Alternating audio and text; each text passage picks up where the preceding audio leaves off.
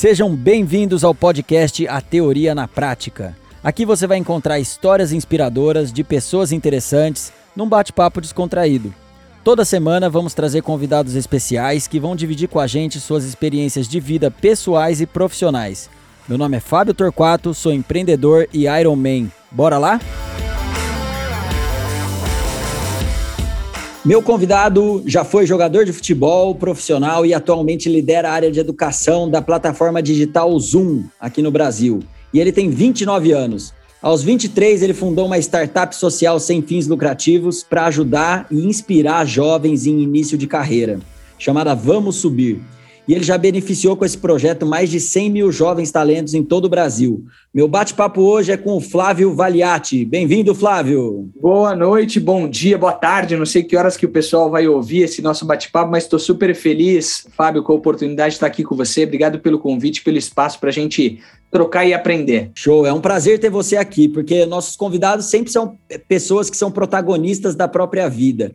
E você tem um histórico muito bacana. Pô, você já foi atleta, você já fundou uma ONG e você lidera uma área importante de uma grande empresa global aqui no Brasil. Tudo isso com 29 anos. Eu queria é, fazer uma pergunta sobre o seu atual trabalho no Zoom. A pandemia chegou e do dia para a noite aí muitas pessoas se viram obrigadas a participar de videoconferência. Foram, muitos foram pegos de calça curta. E uhum. a gente viu muita dificuldade de se adaptar. A gente viu gafe, um monte de gente se comunicando muito mal. E uma categoria que enfrentou esse desafio foram os professores. E você que lidera essa área de educação do Zoom, como tem sido esse processo aí? De que forma que vocês têm ajudado é, nessa parte de educação? Vocês também, vocês além de ajudar com a ferramenta, vocês fazem algum trabalho também para que as pessoas se adaptem à ferramenta? Total. Obrigado pela pergunta, Fábio. Obrigado pela abertura de novo. Acho que sem dúvida nenhuma a gente passou por, por maus bocados, né? Desafios aí nesse período de pandemia. Só que esse período de pandemia também trouxe muitas oportunidades. É óbvio que a pandemia chegou sem aviso prévio, a pandemia chegou sem notificar ninguém e todo mundo teve que se adaptar do dia para a noite ao formato de relação, de ensino e aprendizagem, às relações de trabalho e todo mundo, enfim, teve que se adaptar, o que mostra uma capacidade muito grande de resiliência do ser humano. Quando a gente fala da Zoom para a educação, a gente preparou o nosso produto, arquitetura, visão de solução muito antes da pandemia. Aqui que está um ponto importante, tá, Fábio? A gente não se prepara quando a crise chega, a gente não toma decisão quando a crise chega. Apesar de muitos profissionais, empresas, executivos terem tomado decisões a partir da pandemia.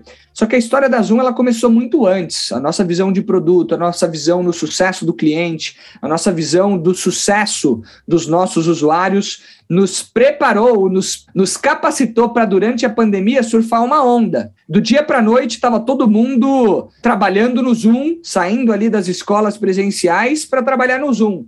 Muito pela arquitetura de produto, muito pelas nossas funcionalidades. Então, a gente tem um produto muito focado, produto líder para videocomunicação, para aulas, para reuniões online, mas mais do que isso, a gente também tem uma visão muito forte em empoderar o professor para que ele use a tecnologia da melhor forma. Tecnologia ela só faz sentido se ela for um meio e não um fim. Então, além da tecnologia, que obviamente a gente proveu né, para os professores, a gente apoiou esses professores, a gente também capacitou eles. Então, a gente treinou mais de 40 mil professores uh, no mundo todo para que eles soubessem usar as nossas tecnologias para tirar o melhor desses momentos desafiadores. Além também, Fábio, a gente doou as nossas tecnologias de forma gratuita para instituições de ensino no mundo todo. Foram mais de 125 mil instituições que utilizaram o Zoom de forma gratuita, porque em momentos desafiadores como esse, não é sobre lucro, não é sobre crescimento.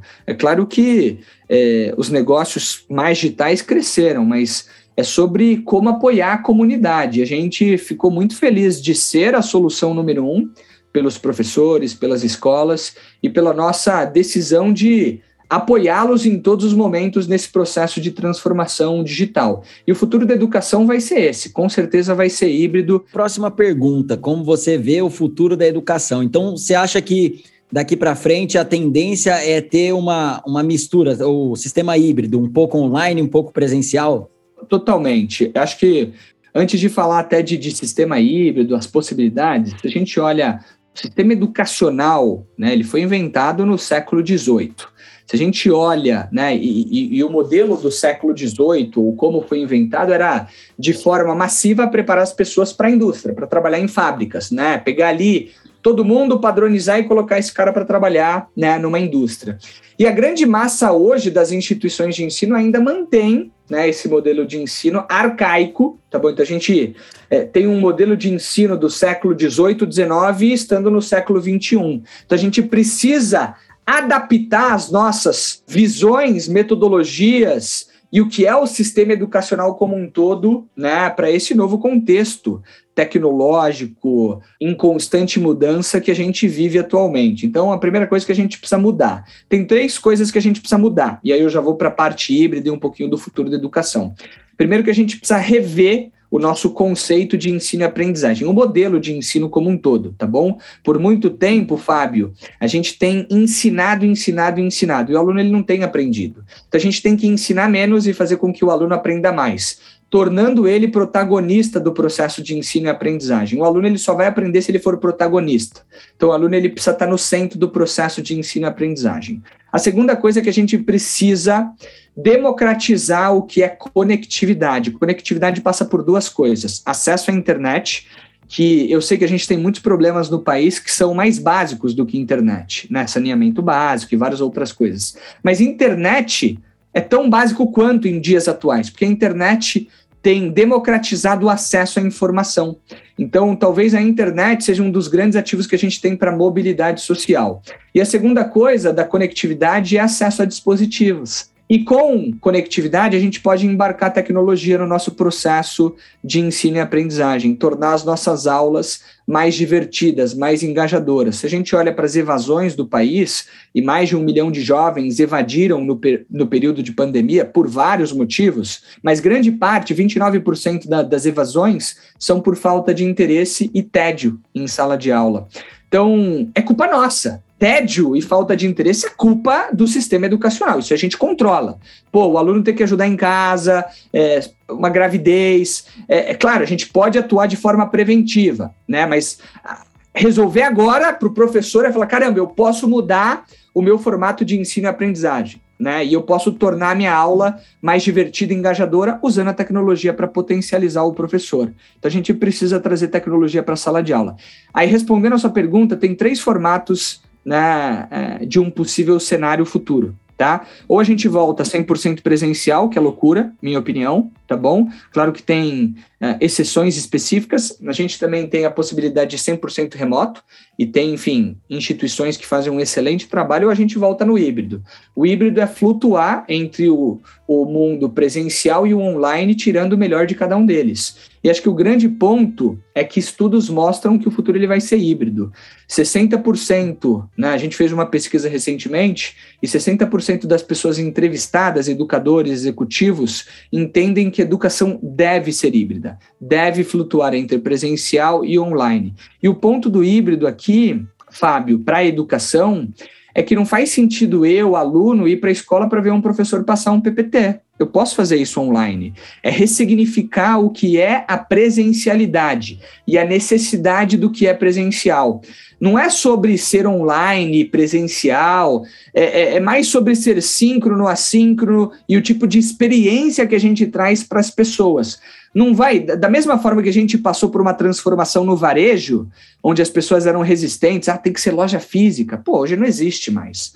Hoje existe uma junção desses dois mundos o melhor do presencial e o melhor do online. E ter online é obrigatório, né, no varejo. Assim como o, o digital na educação é obrigatório também. Aqueles que não estiverem no digital, eles vão morrer. A educação, ela não vai existir no futuro se não tiver embarcado tecnologia. Pode existir a presencialidade, deve existir, tirando o melhor de cada uma dessas uh, interações e possibilidades, mas o futuro ele vai ser híbrido, até mesmo para potencializar a performance dos alunos e dos professores.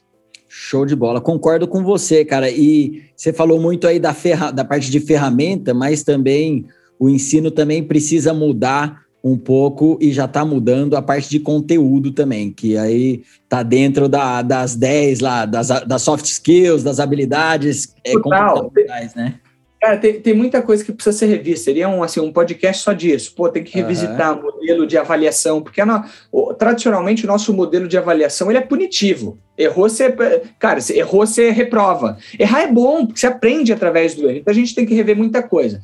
E um ponto que você tocou aqui que me fez pensar nisso, a gente acha que adotar tecnologias por si só, a gente está se transformando digitalmente. A gente não se transforma digitalmente só por adotar tecnologia. Para se transformar digitalmente, a gente precisa primeiro mudar o nosso mindset, mudar e ter uma transformação cultural, que passa por todas as esferas. Todas as transformações, antes de serem tecnológicas, elas têm que ser cultural, mindset. Aí a gente consegue construir uma transformação sólida, escalável e previsível. Perfeito, perfeito. Bom, Vamos falar então do Vamos Subir. Chegou a hora dele aí. Uma coisa muito hum. legal que você fala, é, ô, Flávio, é sobre não precisar esperar chegar no final de uma carreira de sucesso para você devolver, contribuir para a sociedade tudo aquilo que você recebeu. E normalmente pessoas bem-sucedidas nas carreiras começam a fazer esse tipo de ação mais para frente. Mas você não esperou. Com 23 anos você foi lá e criou essa ONG para ajudar os jovens a entrarem no mercado. Eu queria que você contasse um pouquinho como é que surgiu a ideia do projeto. A ideia do projeto, na verdade, ela, ela, ela parte de uma necessidade e um desafio que eu tive. Né? Eu joguei futebol profissionalmente até, até os meus 19 anos, depois eu voltei, uh, eu parei para fazer um trabalho voluntário, social e religioso eu sou membro da Igreja de Jesus Cristo dos Santos dos Últimos Dias. Aqueles rapazes que andam de dois em dois, missionários mormons. Fiz esse trabalho. Parei de jogar futebol para fazer esse trabalho. Quando eu voltei, cara, eu tive que entrar no mercado de trabalho, mas sem reverência. Eu nunca tinha estudado para trabalhar, eu só tinha jogado bola. Então o que aconteceu é que muitas, muitas pessoas me ajudaram, foram mentores para mim, foram pessoas-chave que me deram um direcionamento, que me ajudaram a tomar boas decisões ou simplesmente a expandir a minha visão. E aí, com essas pessoas me ajudando, muita coisa começou a dar certo. E dando certo, eu falei: caramba, tem muita gente que tem os mesmos desafios que eu. Por que, que eu não volto né, e tento conectar essas pessoas que são referências para mim com esses jovens, pessoas que têm e tinham os mesmos desafios que eu? E aí, o Vamos Subir, o, o Vamos Subir, ele partiu dessa vontade de alguma forma ajudar as pessoas com a rede de relacionamentos que eu vinha construindo. De lá para cá, são mais de seis anos né? São mais de 100 mil jovens que a gente tem apoiado em diferentes projetos, sempre procurando transformar esses jovens em habilidades socioemocionais, até porque no início da minha carreira eu entendi que para acelerar eu precisava desenvolver habilidades socioemocionais e, e a gente, cara, tem feito isso de uma forma com muita humildade, brilhante. Acho que no final do dia a gente quer empoderar, ajudar, criar oportunidade para esses jovens e a gente tem percebido que esse tema é um tema em que vários executivos eles querem se, se engajar. Então, no final do dia, a gente quer impactar e transformar esses jovens em suas habilidades comportamentais. Até porque, se a gente olha para 70% das demissões, ou quase 70% das demissões que acontecem na América Latina, Fábio, elas acontecem por profissionais que não têm as soft skills. Então, os tomadores de decisão, ou quem demite, fala, cara, eu vou demitir o Fábio, porque ele não tem as soft skills. Então a gente quer desenvolver esses jovens, transformar, impactar, empoderar esses jovens a acelerarem as suas carreiras por meio da mudança das habilidades socioemocionais. Legal, maravilha. Eu tive uma história aqui que é o seguinte: eu fui numa, numa das faculdades aqui de Campinas, uma das faculdades top, e eu fui conversar lá com o pessoal que a, ajuda essa parte de encaminhamento de carreira, etc. E a pessoa estava me contando que tavam, eles estavam com muita dificuldade de ler os jovens, de entender como prender a atenção deles. Falaram, Fábio, a gente faz um evento aqui e não aparece ninguém. Antigamente vinha muita gente buscar conteúdo. Ela falou: Eu não sei que a gente não está tentando entender ainda essa mentalidade do jovem de hoje, que mudou muito em relação ao que era antes.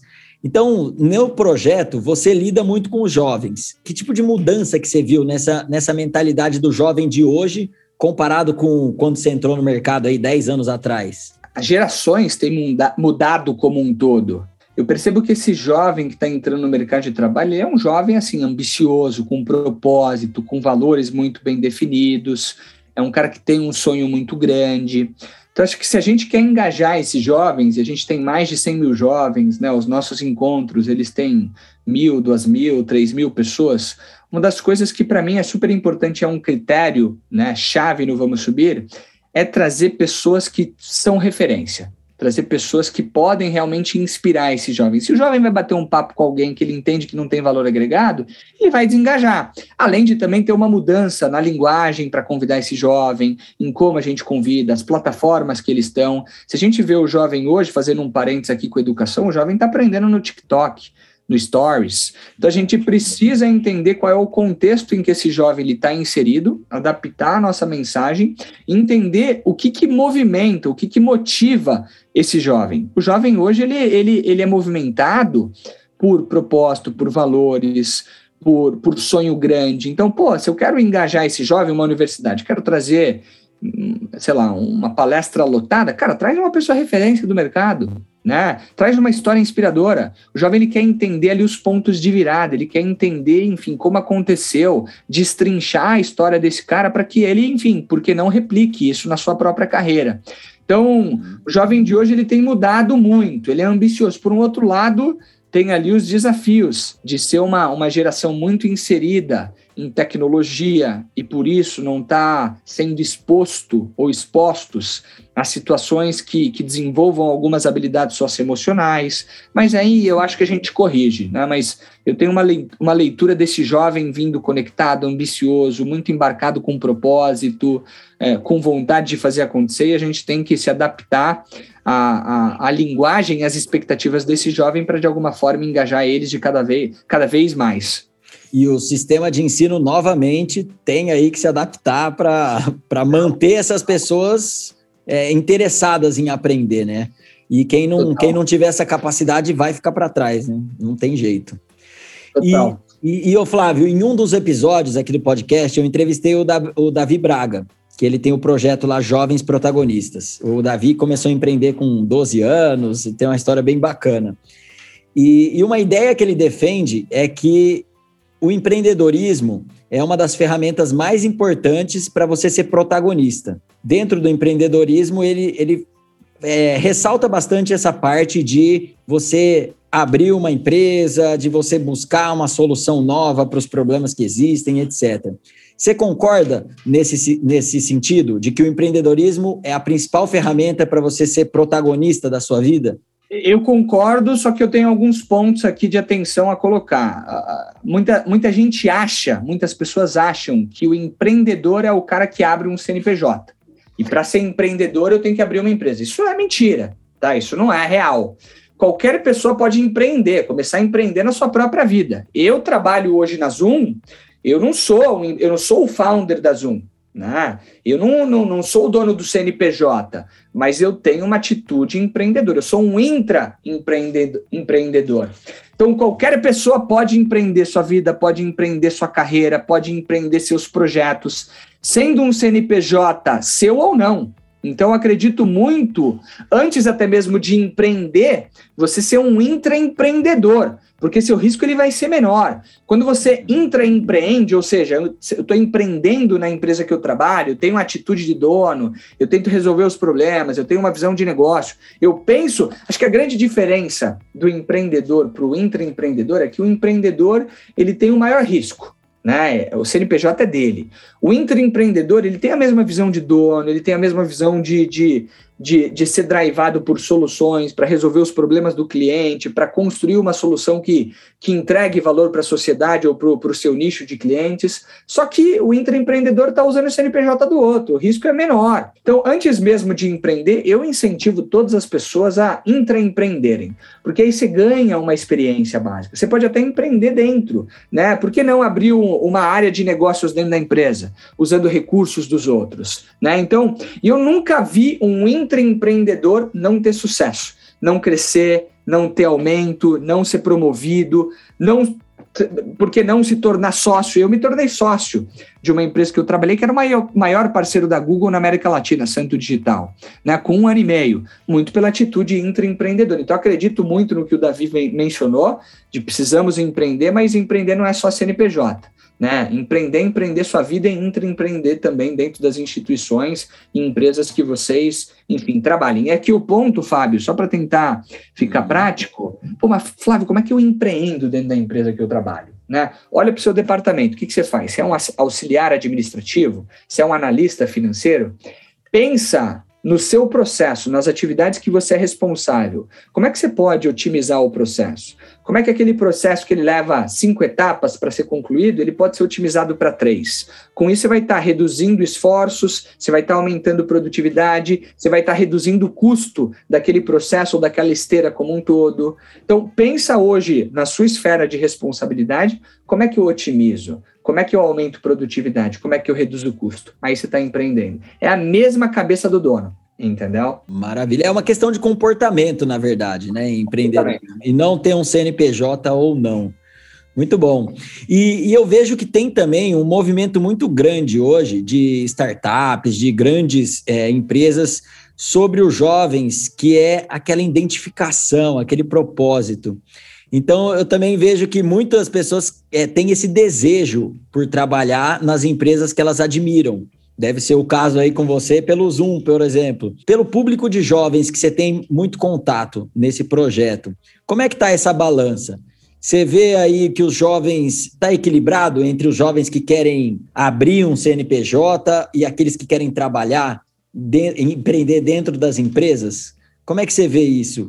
Cada vez mais a gente vê um movimento de empreendedorismo, tá bom? Onde as pessoas querem empreender e, e eu super incentivo, tá? Eu acho que o empreendedorismo por si só, as companhias, os negócios é o que movimentam, né, as cidades, as economias. Só que a gente a gente fantasia, a gente acha que é fácil, né? A gente, pô, ah, não, empreender é, tem glamour. A gente Só conta uma parte boa, né? Exa exatamente. A gente é exatamente.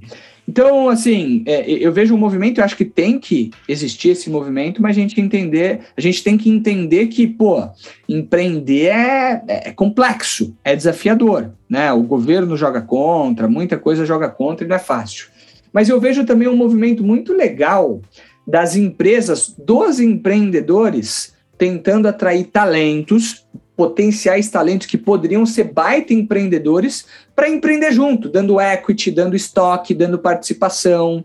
Então, você pode sim, por que não, construir o seu sonho a partir do sonho do outro. E não tem nenhum problema nisso. Né? Você pode, inclusive, até pegar uma estrutura melhor. É, não passar alguns perrengues que são importantes, que trazem ali uma, uma musculatura, mas que podem também te dar assim, a capacidade de execução muito maior.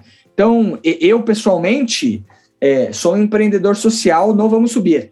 Né? Fui um, um, empreendedor na Santo Digital, onde eu me tornei sócio, e sou um, um intraempreendedor na, na Zoom, na Salesforce que eu passei, na Zendesk que eu passei, tudo uma questão de atitude. E aí, falando para ti sobre cultura, sobre valores, eu acho que todos os jovens, ou a grande massa dessa força do trabalho que está surgindo, tem, tem vindo com uma visão muito clara sobre propósito.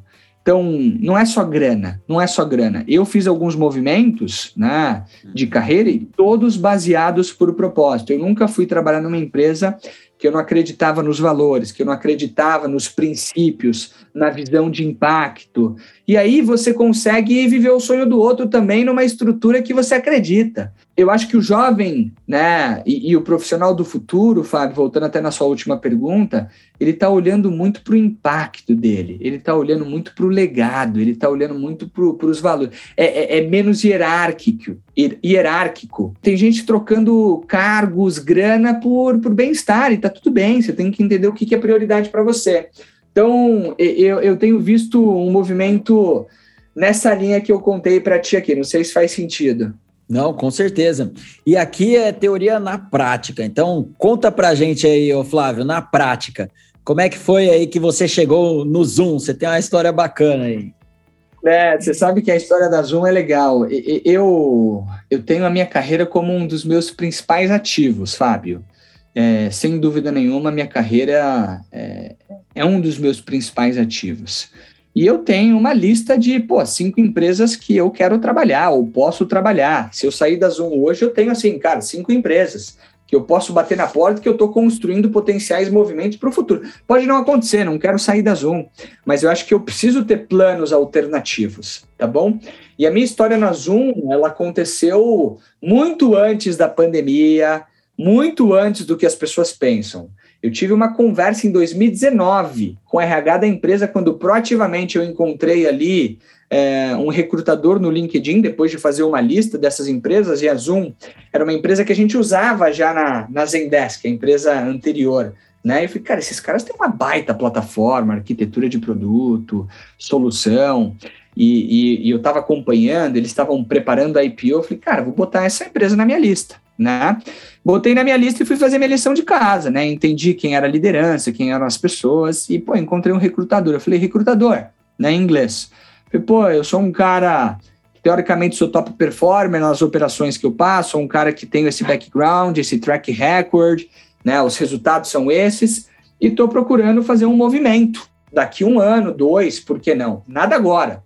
Mas estou olhando para o meu próximo movimento.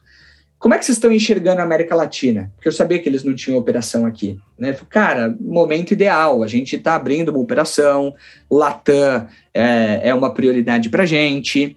E aí a gente começou o papo. Né? Entre o primeiro papo até o meu movimento, foram, se eu não me engano, nove meses, quase um ano. Aí surgiu a pandemia nesse período e etc.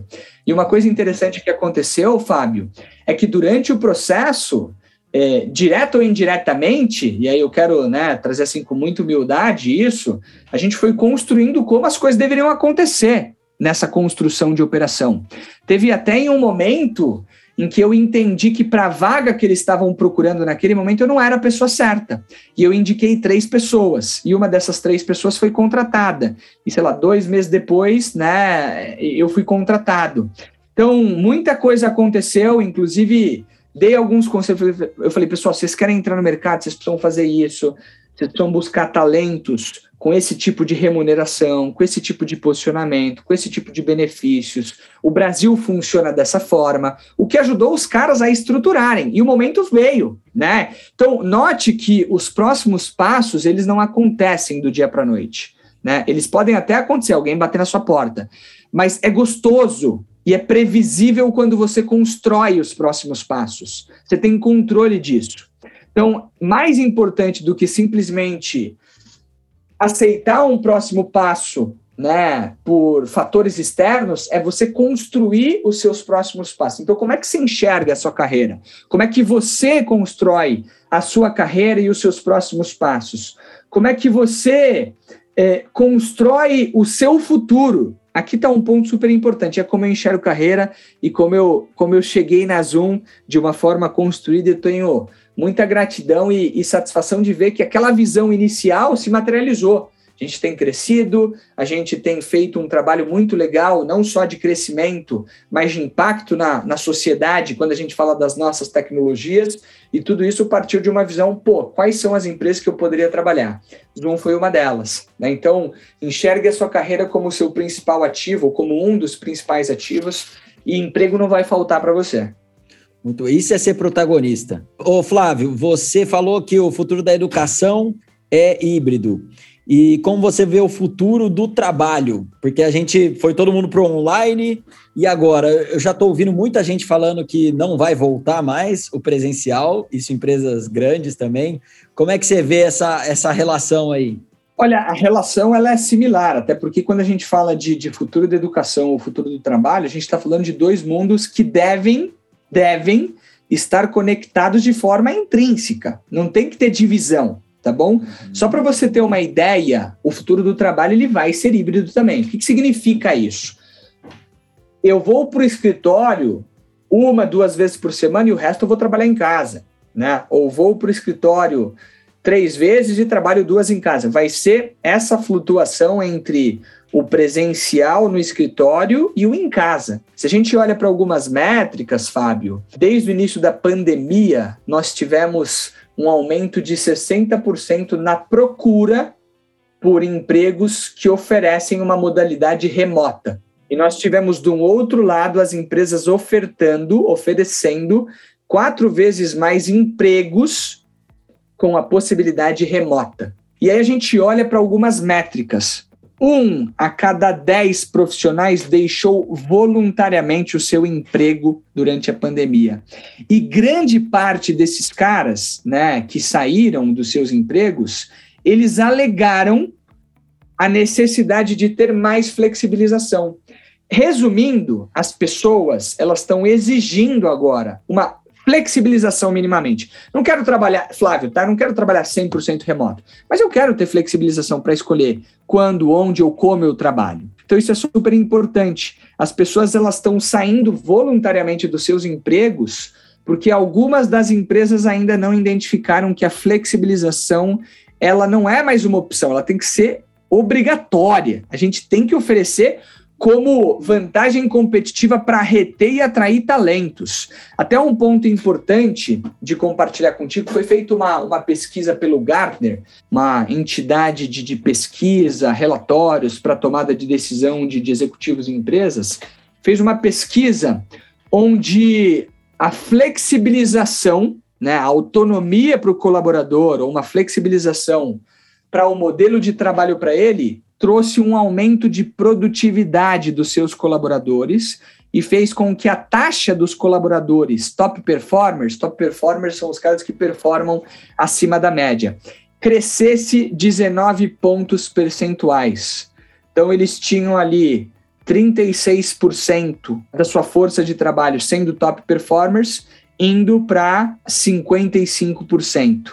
Então isso é super importante super importante, 19 pontos percentuais. Então, ó, dar autonomia, trazer a flexibilização, empoderar o seu colaborador vai trazer aumento de produtividade, aumento de performance, que na prática reflete, né, refletem-se em, em, em, aumentos de lucratividade, go-to-market e qualquer coisa do tipo.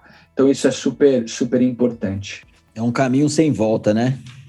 caminho sem volta, caminho sem volta. Aqueles que não se adaptarem vão perder talento. Eu queria, já entrando na, na reta final aqui do nosso bate-papo, eu queria que você falasse um pouquinho, deixasse uma mensagem ou algumas dicas para aquelas pessoas que estão perdidas na carreira, tanto as que estão perdidas para iniciar uma carreira, quanto aquelas que estão perdidas no meio do, do furacão ali, no meio da carreira.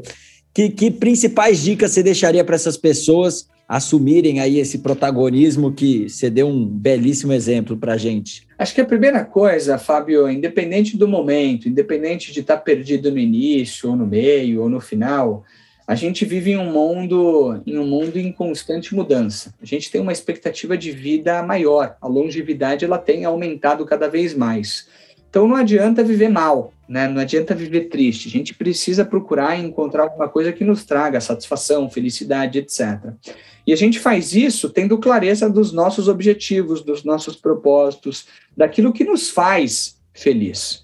Então, primeira coisa é revisitar quais são os seus princípios, seus valores, aquilo que é importante para você. Pô, se você está trabalhando, sei lá, numa indústria financeira e você está super infeliz, o que, que te faz feliz? procura talvez fazer um movimento para aquilo que te traga prazer. Obviamente que você precisa entregar valor também, né? Porque, cara, assim, não dá para ninguém vai trabalhar de graça, né? Não tem, não tem almoço grátis. Mas, pô, entende quais são os seus princípios, seus valores, aquilo que você faz bem, aquilo que pode ser monetizável, aquilo que pode te, te rentabilizar. Então, ter clareza dos seus propósitos e procurar, né, procurar oportunidades que casem, né, ou tenham um encontro de propósito com aquilo que você acredita e com aquilo que você entrega bem. A segunda coisa para ajudar na potencialização de carreira, que é um negócio que para mim é, é super importante, fortalecer cada vez mais a sua rede de relacionamento, tendo, primeiramente, mentores. Quais são as pessoas que são referências para você?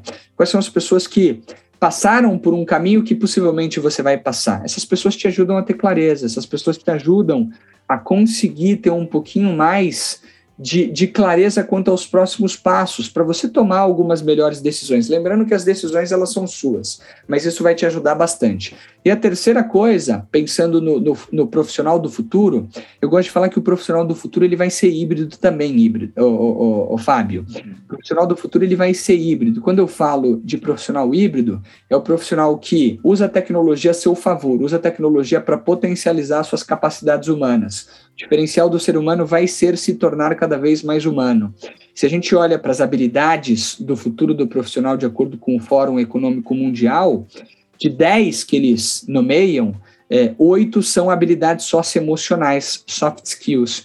Então, eu, eu aconselho demais todos os profissionais, independente do momento e esfera de atuação, a focarem em desenvolver habilidades socioemocionais. Por quê? Porque a tecnologia não automatiza aquilo que é mais humano, né? Que é a criatividade, a empatia, a solidariedade, o brilho no olho, o propósito. Isso não tem tecnologia que vai automatizar. Então, meu conselho para o jovem, ou, ou para aqueles que não são tão jovens, é foque em desenvolver as habilidades socioemocionais. Lembrando que a grande massa das demissões são por falta de habilidades comportamentais. Então, ter propósito, visão, valores, mindset de crescimento, resiliência, inteligência emocional, adaptabilidade, empatia, liderança, negociação, give back, eu citei os 10 que são né, as top 10 habilidades comportamentais do Vamos Subir. É, não, tem, não tem um cara que, que eu que, não tem um cara que eu conheça que não cresceu, acelerou e performou desenvolvendo essas competências e focando né, naquilo que é mais importante, não é automatizável, que é o ser humano. Muito bom, muito bom, Flávio. E para quem quer te encontrar aí, quais são suas redes sociais, onde você está presente e eu também do Vamos Subir, que o projeto é muito bacana também. Legal, show de bola. Vamos subir é vamos.subir no Instagram, nosso site é vamossubir.com. Lá se encontra todos os nossos programas, programas que incentivam jovens a protagonizar, a conhecer mais sobre carreiras como marketing, venda, sucesso do cliente, gestão de pessoas e tecnologia, top habilidades, trilhas de autoconhecimento, descoberta de propósito, como usar LinkedIn. Então, vamos subir.com tá bom? Ou vamos subir no Instagram. Ali tem todos os nossos programas.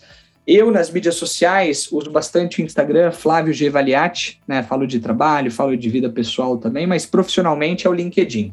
Flávio Generoso Valiati. Todo mundo está super convidado a, a, a, a, me convidar ali, ou a, a nos conectar para para aprender. No final das contas, Fábio, eu estou aqui para aprender. A gente falou bastante, eu falei bastante, mas aprendi muito contigo, né? Então eu gosto muito de aprender com as pessoas. Então, estou aí nessas, nessas mídias sociais e é dessa forma que as pessoas podem me encontrar. Maravilha, você deu um show aqui de, de futuro e carreira. Então foi muito legal. Espero que esse nosso bate-papo possa ter inspirado aí quem está nos ouvindo. E Flávio, gostaria de agradecer muito sua participação. Daria para a gente ficar conversando aqui mais umas quatro horas, mas a gente deixa isso para um outro momento. E brigadão por, por ter aceitado esse convite. Foi muito bom ter você aqui com a gente. Fábio, eu que agradeço a oportunidade, cumprimento toda a audiência, espero que todos estejam bem, vamos nos conectar e espero estar aqui com vocês em uma outra oportunidade. Obrigado! E para você que está até agora com a gente, espero que tenham gostado. Mande para os amigos e siga nosso perfil no Instagram, arroba a Teoria na Prática Oficial e no YouTube.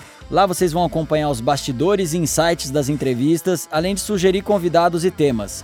Até a próxima, valeu!